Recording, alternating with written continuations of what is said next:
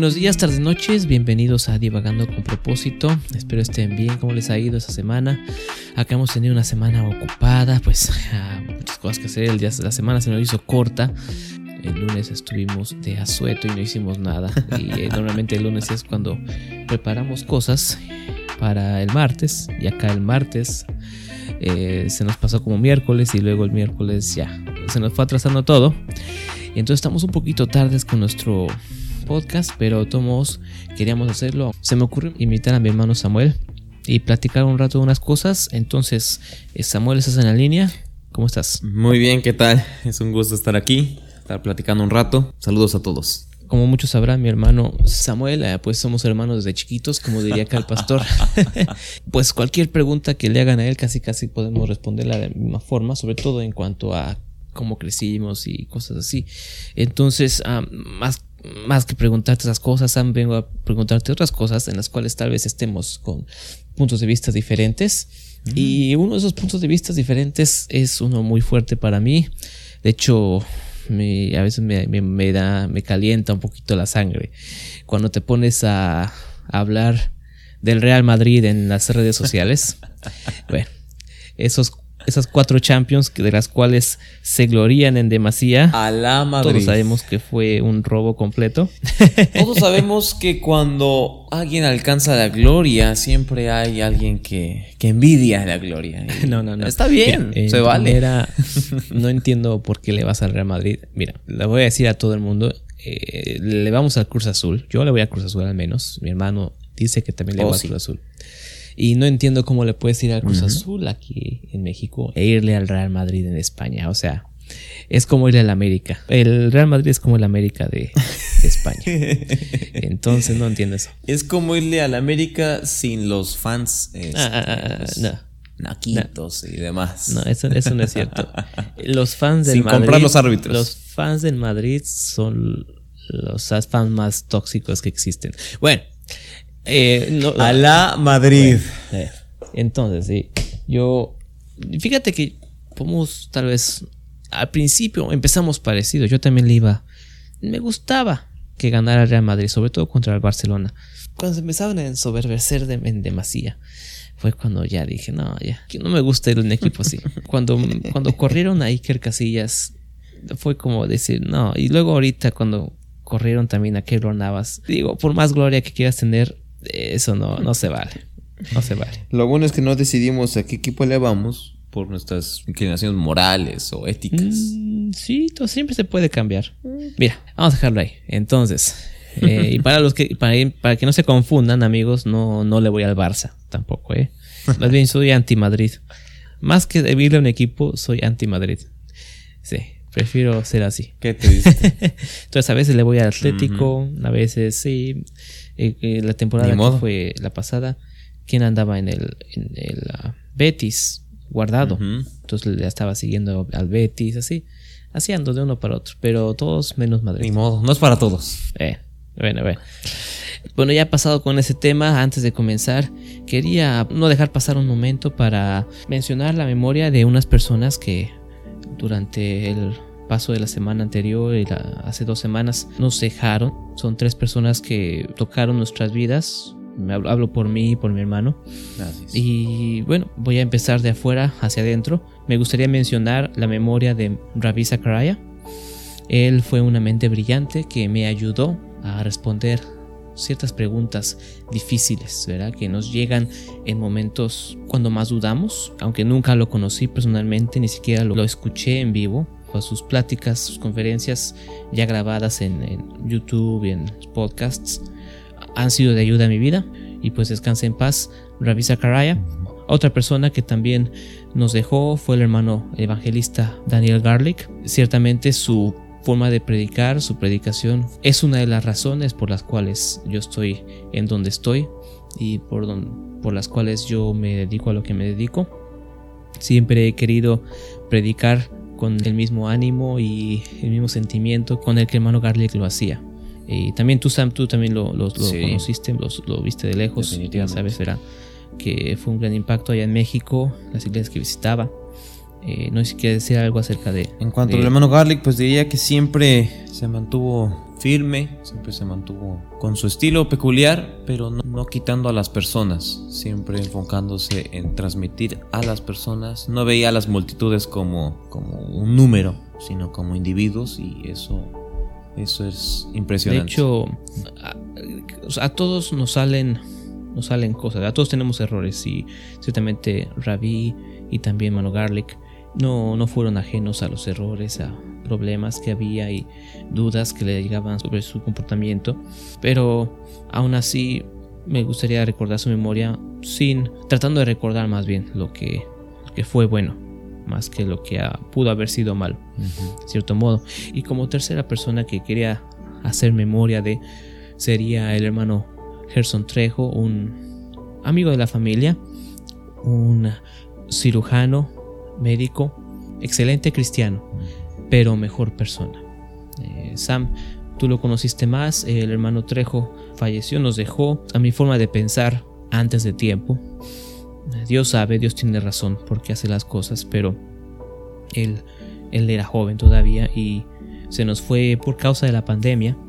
Me gustaría que, que oren por ellos y que los tengan en su mente. Sam, tú lo conociste mejor, ¿quieres añadir algo? Claro, en cuanto a, mi amigo y hermano Gerson Trejo, él era un excelente maestro de la Biblia. Cada vez que hablaba era para enseñar algo. Y no en, esa actitud de soberbia de, querer sacar algo nuevo y, no, no, no, sino en la actitud de ayudar.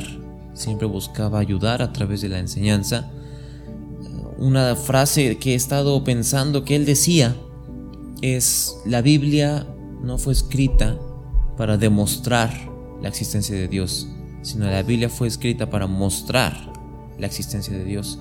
Y aunque es una frase muy simple, he estado pensando en esta, sobre todo por cómo su vida fue una manera en la que Dios mostró su carácter. A los que lo conocimos, mostró su esencia. A los que, a los que pudimos pasar tiempo con Él, poder escuchar de sus enseñanzas y aunque bien dices que se nos fue antes de tiempo y, y claro, nos, nos hubiera encantado estar mucho tiempo más con él, yo puedo decir que en sus pocos años que estuvo con nosotros hizo muchísimo, impactó demasiadas áreas, demasiadas personas y yo creo que esa es la manera en la que acabamos la carrera. No cuando cumplimos cierta cantidad de años, sino cuando cumplimos lo que Dios quería que cumpliéramos. Y es nuestra responsabilidad, los que pasamos tiempo con Él, poder cumplir lo que Dios espera de nosotros con lo que Él nos dio a través del hermano Muy Trejo. bonito. Muchas gracias. Con esto en mente, nos gustaría introducir el tema de hoy, que sería ¿por qué dejamos de creer? ¿Por qué perdemos la fe? Este tema es muy ad hoc a lo que estamos platicando, pues ciertamente las tragedias son algo que a muchas personas, a muchos jóvenes, los ha llevado a dudar de su fe. Como sabrán ustedes, nosotros somos cristianos, hijos de pastor. Mi hermano y yo crecimos en una casa cristiana y hemos visto a muchos jóvenes dejar la fe por diferentes razones, hijos de pastor que ya no quieren nada que ver con el cristianismo. Hemos conocido a, pastores mismos que ya no están ejerciendo el pastorado.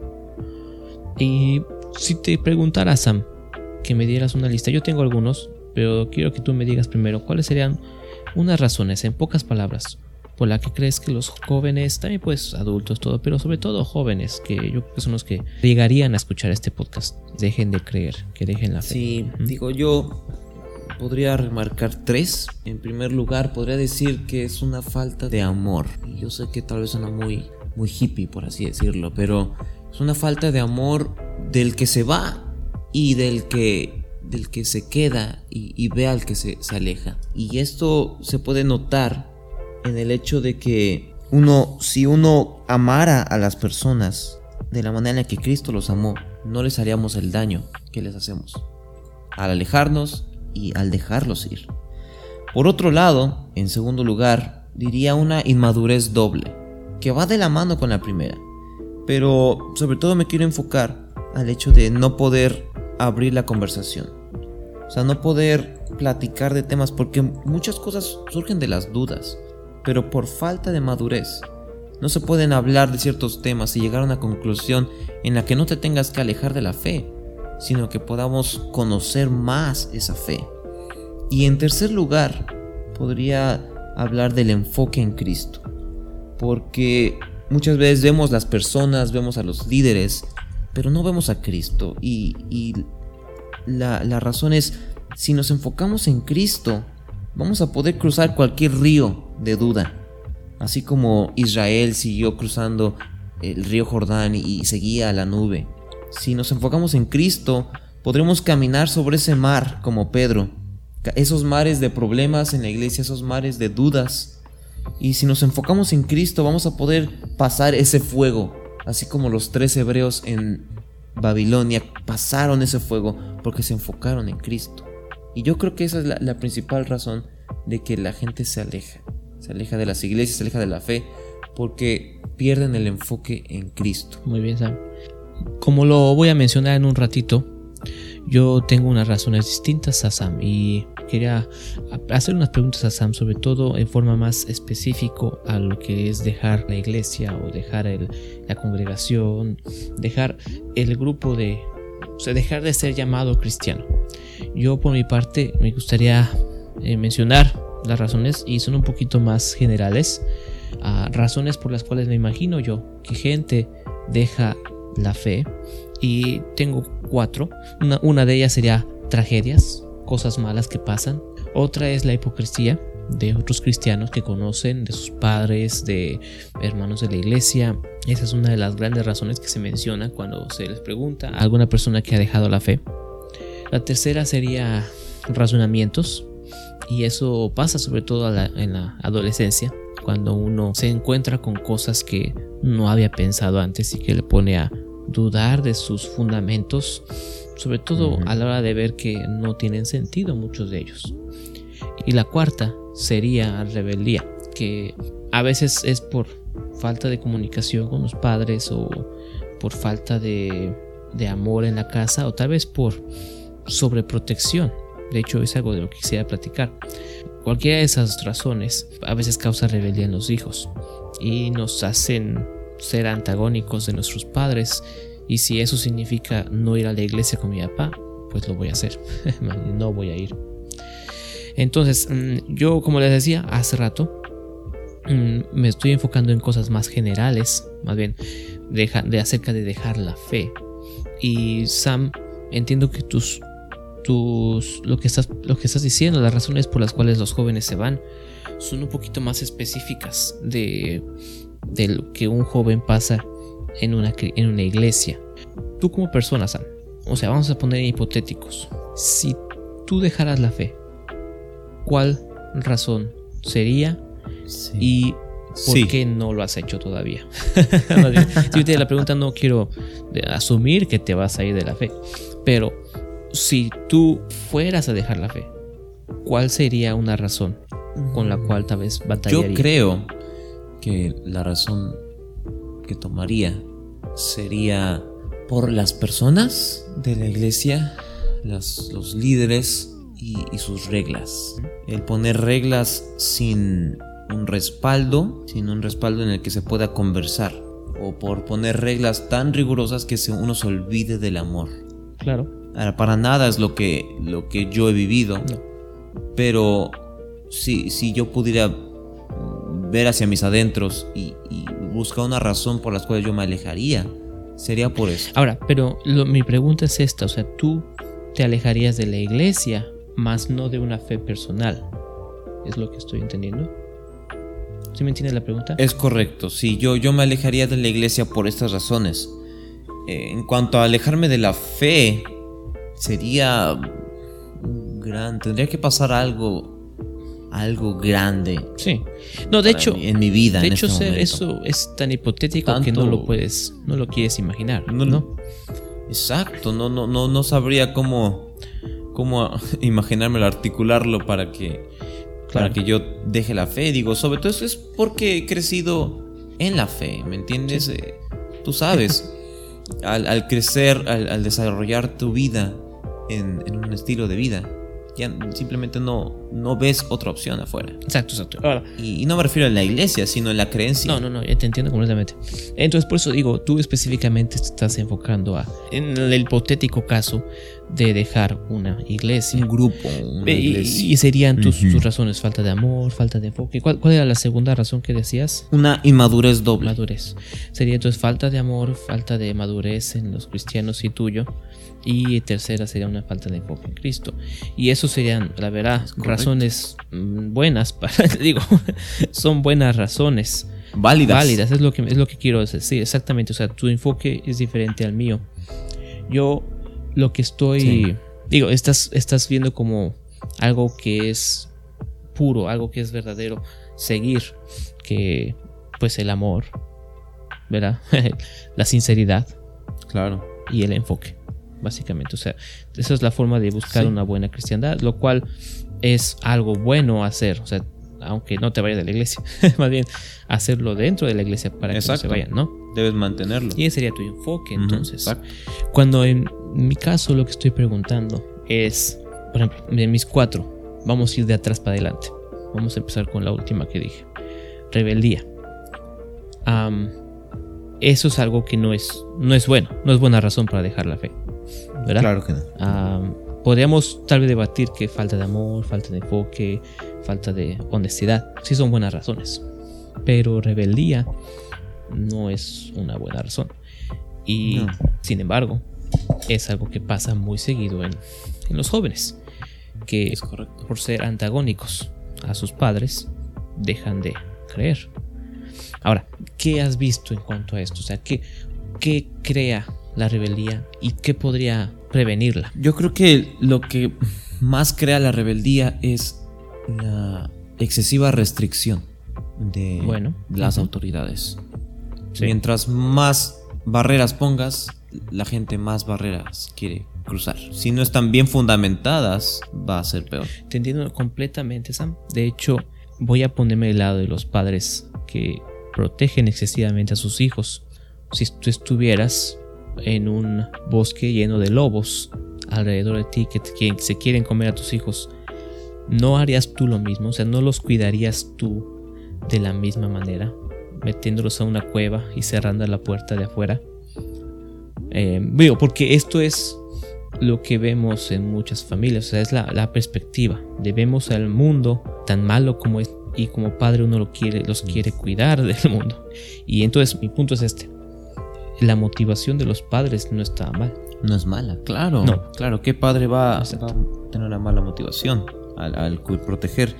Yo creo que hay que mantenerse en el balance, ¿no? Eh, no, queremos encerrar tanto a los hijos en una cueva que ni siquiera conozcan la luz del sol, porque hay e-, bastantes cosas bellas afuera de la cueva. Pero tampoco se trata de ser bárbaros y aventar a los niños a, a la vida afuera porque muchos no lo van a lograr. Una de las razones por las que empezamos el podcast era tratar de buscar que los jóvenes encuentren su independencia.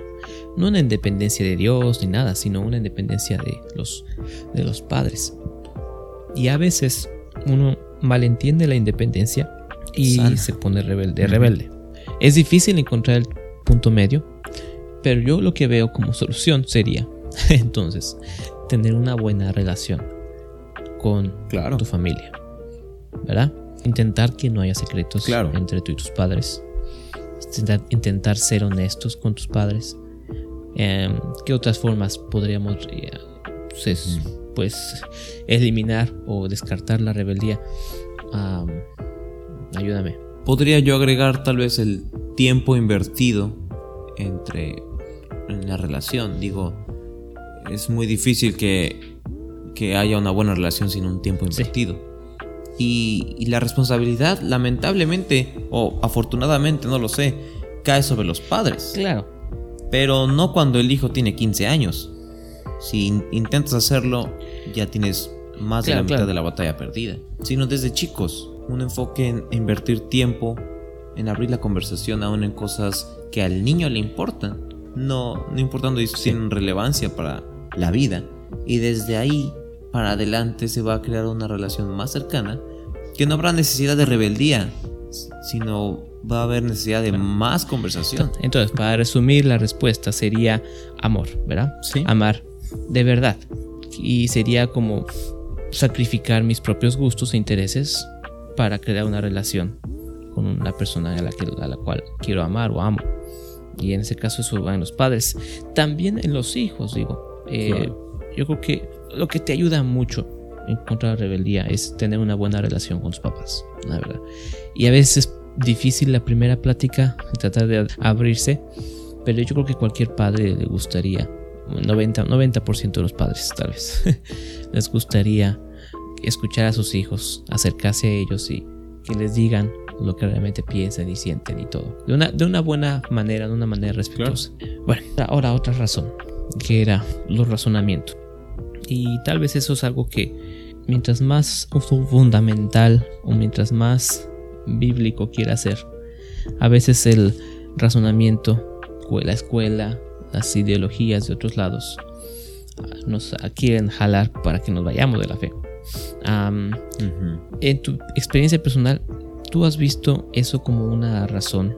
O sea, como una verdadera razón de la, por la cual la gente o los jóvenes se van de la fe? O sea, ¿tú qué opinas? Sí, yo creo que el, razonamiento viene como algo secundario. Si no hay un fundamento, si no hay una relación estable, el razonamiento nos puede llevar a lugares muy oscuros. Pero si hay un, fundamento estable, si hay una relación estable entre la diferencia entre el bien y el mal, en la diferencia entre lo que se puede cambiar y lo que no se puede cambiar. Si hay ese fundamento, el razonamiento llega a ser una herramienta. Entonces, aunque sí es una de las razones principales, yo lo veo en muchos casos, es una excusa para el, para el razonamiento.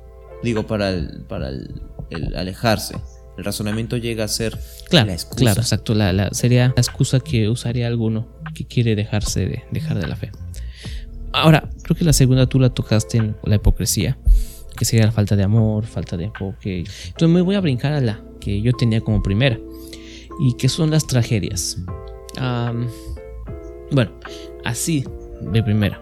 ¿Tú piensas que es válido alejarse de la fe porque te sucede una tragedia, si te sucede algo malo? Yo creo que sería la respuesta natural. Es una respuesta natural del hombre. Entonces, en cierto modo, sí es válido. Obviamente no estoy diciendo que es lo correcto, pero es algo natural. Cuando algo nos hace daño o cuando algo parece no cumplir nuestros intereses, nos alejamos de eso. Si vemos una, una caída, un precipicio, nos alejamos. ¿Por qué? Porque nos puede hacer daño. Y si nos hace daño algo, nos puede traumar el hecho de que ya vamos a querer alejarnos siempre. Claro. Entonces, si tenemos una perspectiva natural, es correcto, algo que te hace daño, una tragedia, algo que te lastima, algo que lastima tu vida, es natural alejarse. Claro. Claro, claro. Sin embargo, no quisiera decir que es lo correcto, porque hay mucho más detrás, hay mucho que no ah, entendemos, no tenemos la perspectiva completa del panorama. De hecho, me, gustaría platicar un poquito de esto. yo veo la que podemos diferenciar las cosas malas que suceden en varias, varias categorías. Hay cosas malas que nos suceden por accidente. Hay cosas malas que nos suceden porque la naturaleza así es, la vida así es, dirían. Y hay cosas malas que nos suceden por maldad, por la maldad de otra gente, de otras personas. De hecho, hay gente que pondría las primeras dos que mencioné, accidentes y naturaleza, en una sola. Y la última, como la maldad, la pondría en una categoría especial. Ahora, hay gente que ocupa estas tres, sobre todo la de la maldad, para probar que Dios no existe, porque hay maldad en el mundo. Entonces, para dar ejemplos de lo que estoy pensando, un accidente sería que, no sé, mi esposa ah, está manejando en la autopista, por distracción, por cualquier otra cosa, alguien la empuja, choca, yo me encuentro triste, ¿verdad? Me, me rompe el corazón eso. Y eso es una tragedia, algo, algo que pasó por accidente. Muy parecido es lo de la naturaleza. Ah, podemos pensar en un tornado, un huracán, ¿qué más? Un terremoto, destruye una casa, cae sobre nosotros el techo y ahora mis hijos son huérfanos, eh, ¿cómo le van a hacer? Eso es una tragedia. Entonces las dos primeras podrían ser parte de la misma categoría. Pero la tercera, y es donde eh, algo que, que rompe el, se podría decir, el alma de muchas personas, es la maldad. Y es cuando, por ejemplo, eh, vamos de lo más malvado que nos ha tocado como sociedad, que sería los nazis. Podemos pensar en maldad como las limpiezas étnicas de países en Europa Oriental, cuando mataban a gente simplemente por ser de cierta nación o de cierta raza. También maldad, podríamos pensar en la esclavitud que hubo en, en América, en Norteamérica, en los años 1700, 1800. Podemos pensar en maldad como esas cosas. Sí. aún en México pasa mucho la que pues gente robando y que a propósito matan a alguien simplemente para quitarle su celular. O sea, eso es, eso es maldad. Eso es una. Es algo que de verdad nos pone a cuestionar si es que hay un propósito en el mundo. Y a mucha gente eso los, los ha hecho dejar de creer en Dios. Ahora, ¿qué le dirías a alguien que ha pasado por una tragedia así? Que se encuentre presa o víctima de maldad en el mundo. ¿Qué dirías tú? ¿Cuál sería tu respuesta a tal persona? Mi respuesta sería, en primer lugar, sin herir sentimientos, el hecho de que la persona que efectuó esa maldad es la misma cantidad de ser humano que yo y que cualquier otra persona. Y el hecho de ver que toda persona es potencialmente mala nos pone la perspectiva un poquito más amplia. Ahora, no somos dos tipos de personas, no son los malos y los buenos, sino que todos tenemos maldad y bondad dentro de nosotros. Entonces, desde ahí estamos planteando la perspectiva. Ahora, por otro lado, podemos ver cuestiones de que son decisiones. La, persona que hizo esa maldad decidió hacerla. Y así como yo, en otras ocasiones, he decidido hacer mal. Y no, no, no con, el, con el enfoque de, de que karma, ¿no? Y que porque hice mal, merezco mal. No, sino solamente para poner las bases de que hay maldad en todas las personas. Y después de eso, si, la persona cree en Dios, entender qué tan grande es Dios. Si pensamos que Dios es un Dios pequeño, vamos a pensar, no, pues la maldad del ser humano se le salió de las manos. Pero cuando entendemos que Dios nos delegó la responsabilidad de hacer el bien y el mal, después del, de, Edén, entendemos que no fue responsabilidad de Dios, porque Dios nos deja la decisión y cada persona decide hacer el mal. Entonces, entender esa, la, naturaleza de esa maldad, para después de ahí poder partir hacia otros, otras soluciones al problema. Y, ya de ahí tal vez poder sacar a la persona de ese hoyo de la tragedia. Claro, entonces dirías que la maldad del hombre, eh, en vez de ser prueba de que Dios no existe, es más bien prueba de que tenemos mente propia o decisión propia, en otras palabras, que tenemos libre albedrío. claro, la maldad y las tragedias a base de la maldad nos prueban esas dos cosas. Por un lado, el libre albedrío de las personas, de que deciden hacer el mal, cada quien decide hacer el mal. Y por otro lado, el hecho de que entendemos que hay un bien. Si no viéramos la existencia del mal, no podríamos tener la percepción de un bien. Claro. No, no podríamos ver el blanco si no conociéramos el negro. Y, y enfocar a la persona que vivió mucho negro a decidir salir de ese ciclo negro y comenzar en el camino de la luz. Y que esas decisiones que otras personas tomaron para mal, él tomar decisiones para el bien. Porque al fin y al cabo hay personas que vivieron más mal que nosotros.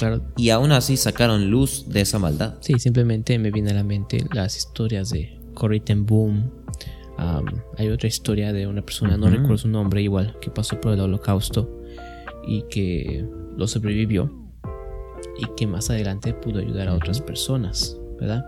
De hecho, eh, es interesante ver cuando alguien encuentra tal maldad, muchas veces su respuesta, en vez de ser alejarse de la fe, muchas veces su fe se fortalece y eso es algo que por falta de elocuencia mía no voy a intentar explicar. Ah, de hecho, creo que posiblemente nunca lo, vayamos a entender sin pasar por esas situaciones.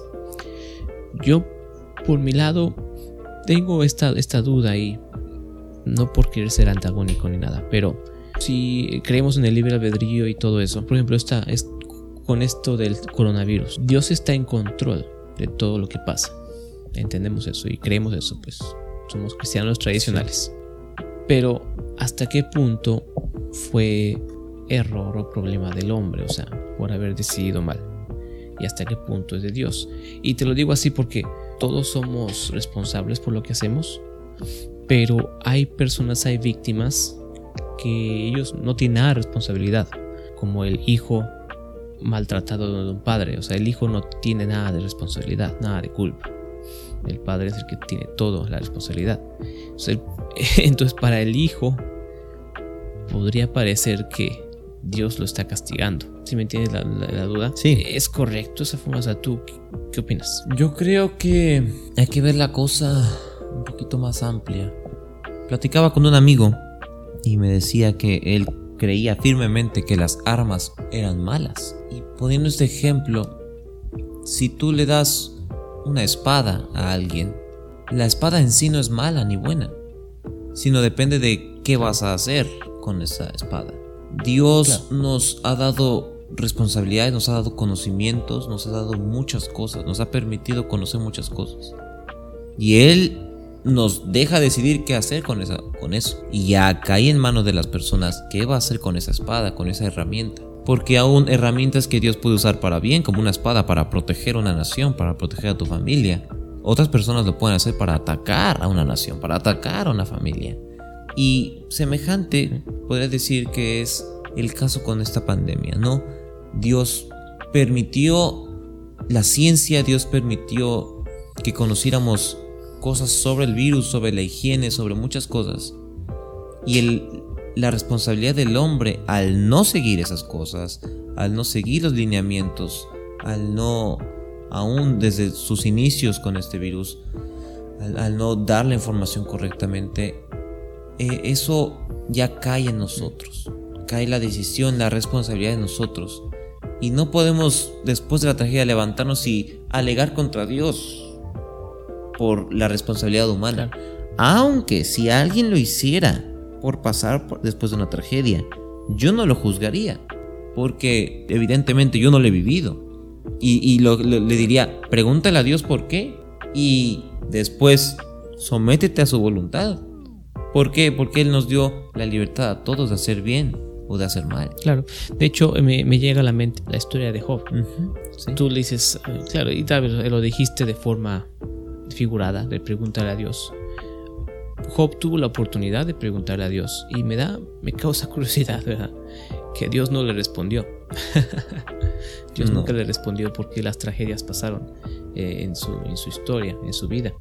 Ahora, esas tragedias, ah, esas cosas malas que pasan por causa de, de darnos Dios la responsabilidad de cuidarnos a unos a otros y también la capacidad de hacernos daño unos a otros y las víctimas que tal responsabilidad crea.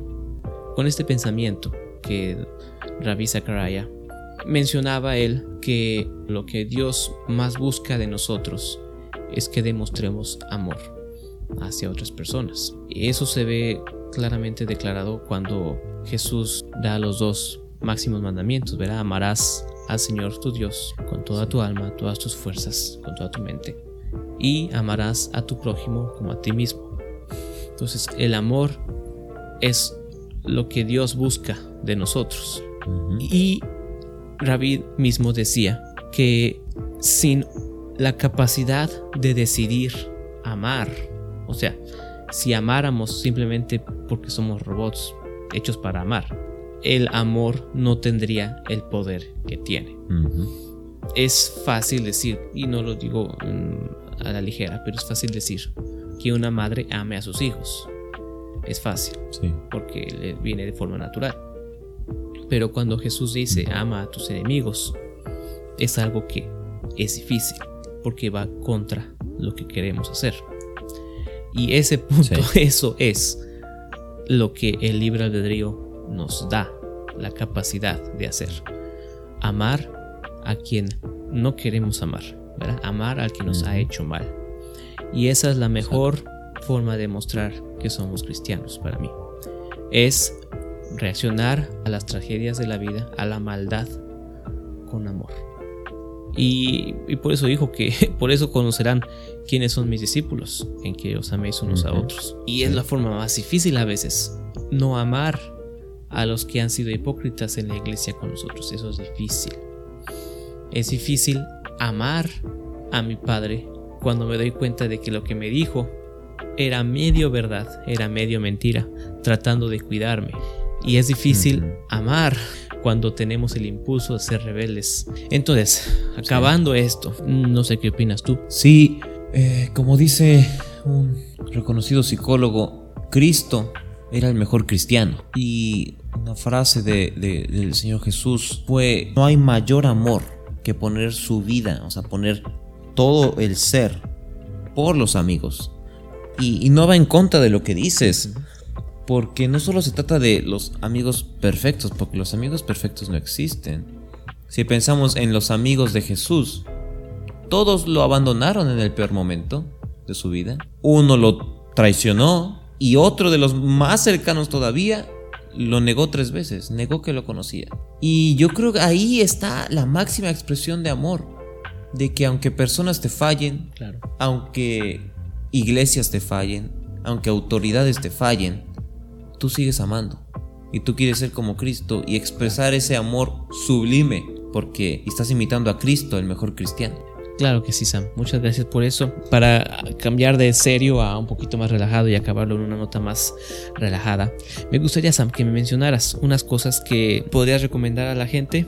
Algo que recomiendo sería hablar con los amigos, hablar con las personas. Estén lejos, estén cerca. Hay que usar la tecnología. Hablar, expresarse. Somos muy dados a ahorita chatear y escribir algo y mandarlo. Pero algo que me ha gustado más últimamente es hablar, hablar por teléfono, hablar por llamada, videollamada. Y aún con amigos que tienes a miles de kilómetros, poder llamarles y, sentir que estás ahí con ellos, platicar, conocerlos más. Algo que yo no hacía de más joven, pero que últimamente le, le ha agarrado más el sabor a, a las llamadas y me gusta y les animo a hacerlo. Pues muchas gracias Sam por participar conmigo. Eh, esperemos hacerlo otras veces en el futuro y tal vez con temas un poquito menos serios o algo más relajado. Eh, la última vez que lo hicimos fue acerca de Star Wars y pues quería hacer un cambio de 180 grados completo y tratar algo más serio. Muy bien, esto fue Divagando con propósito. Muchas gracias por escuchar.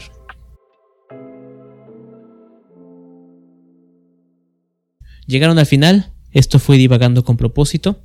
Si tienes algún comentario sugerencia, algo de lo que quisieras que platicáramos, por favor no dudes en dejar un comentario.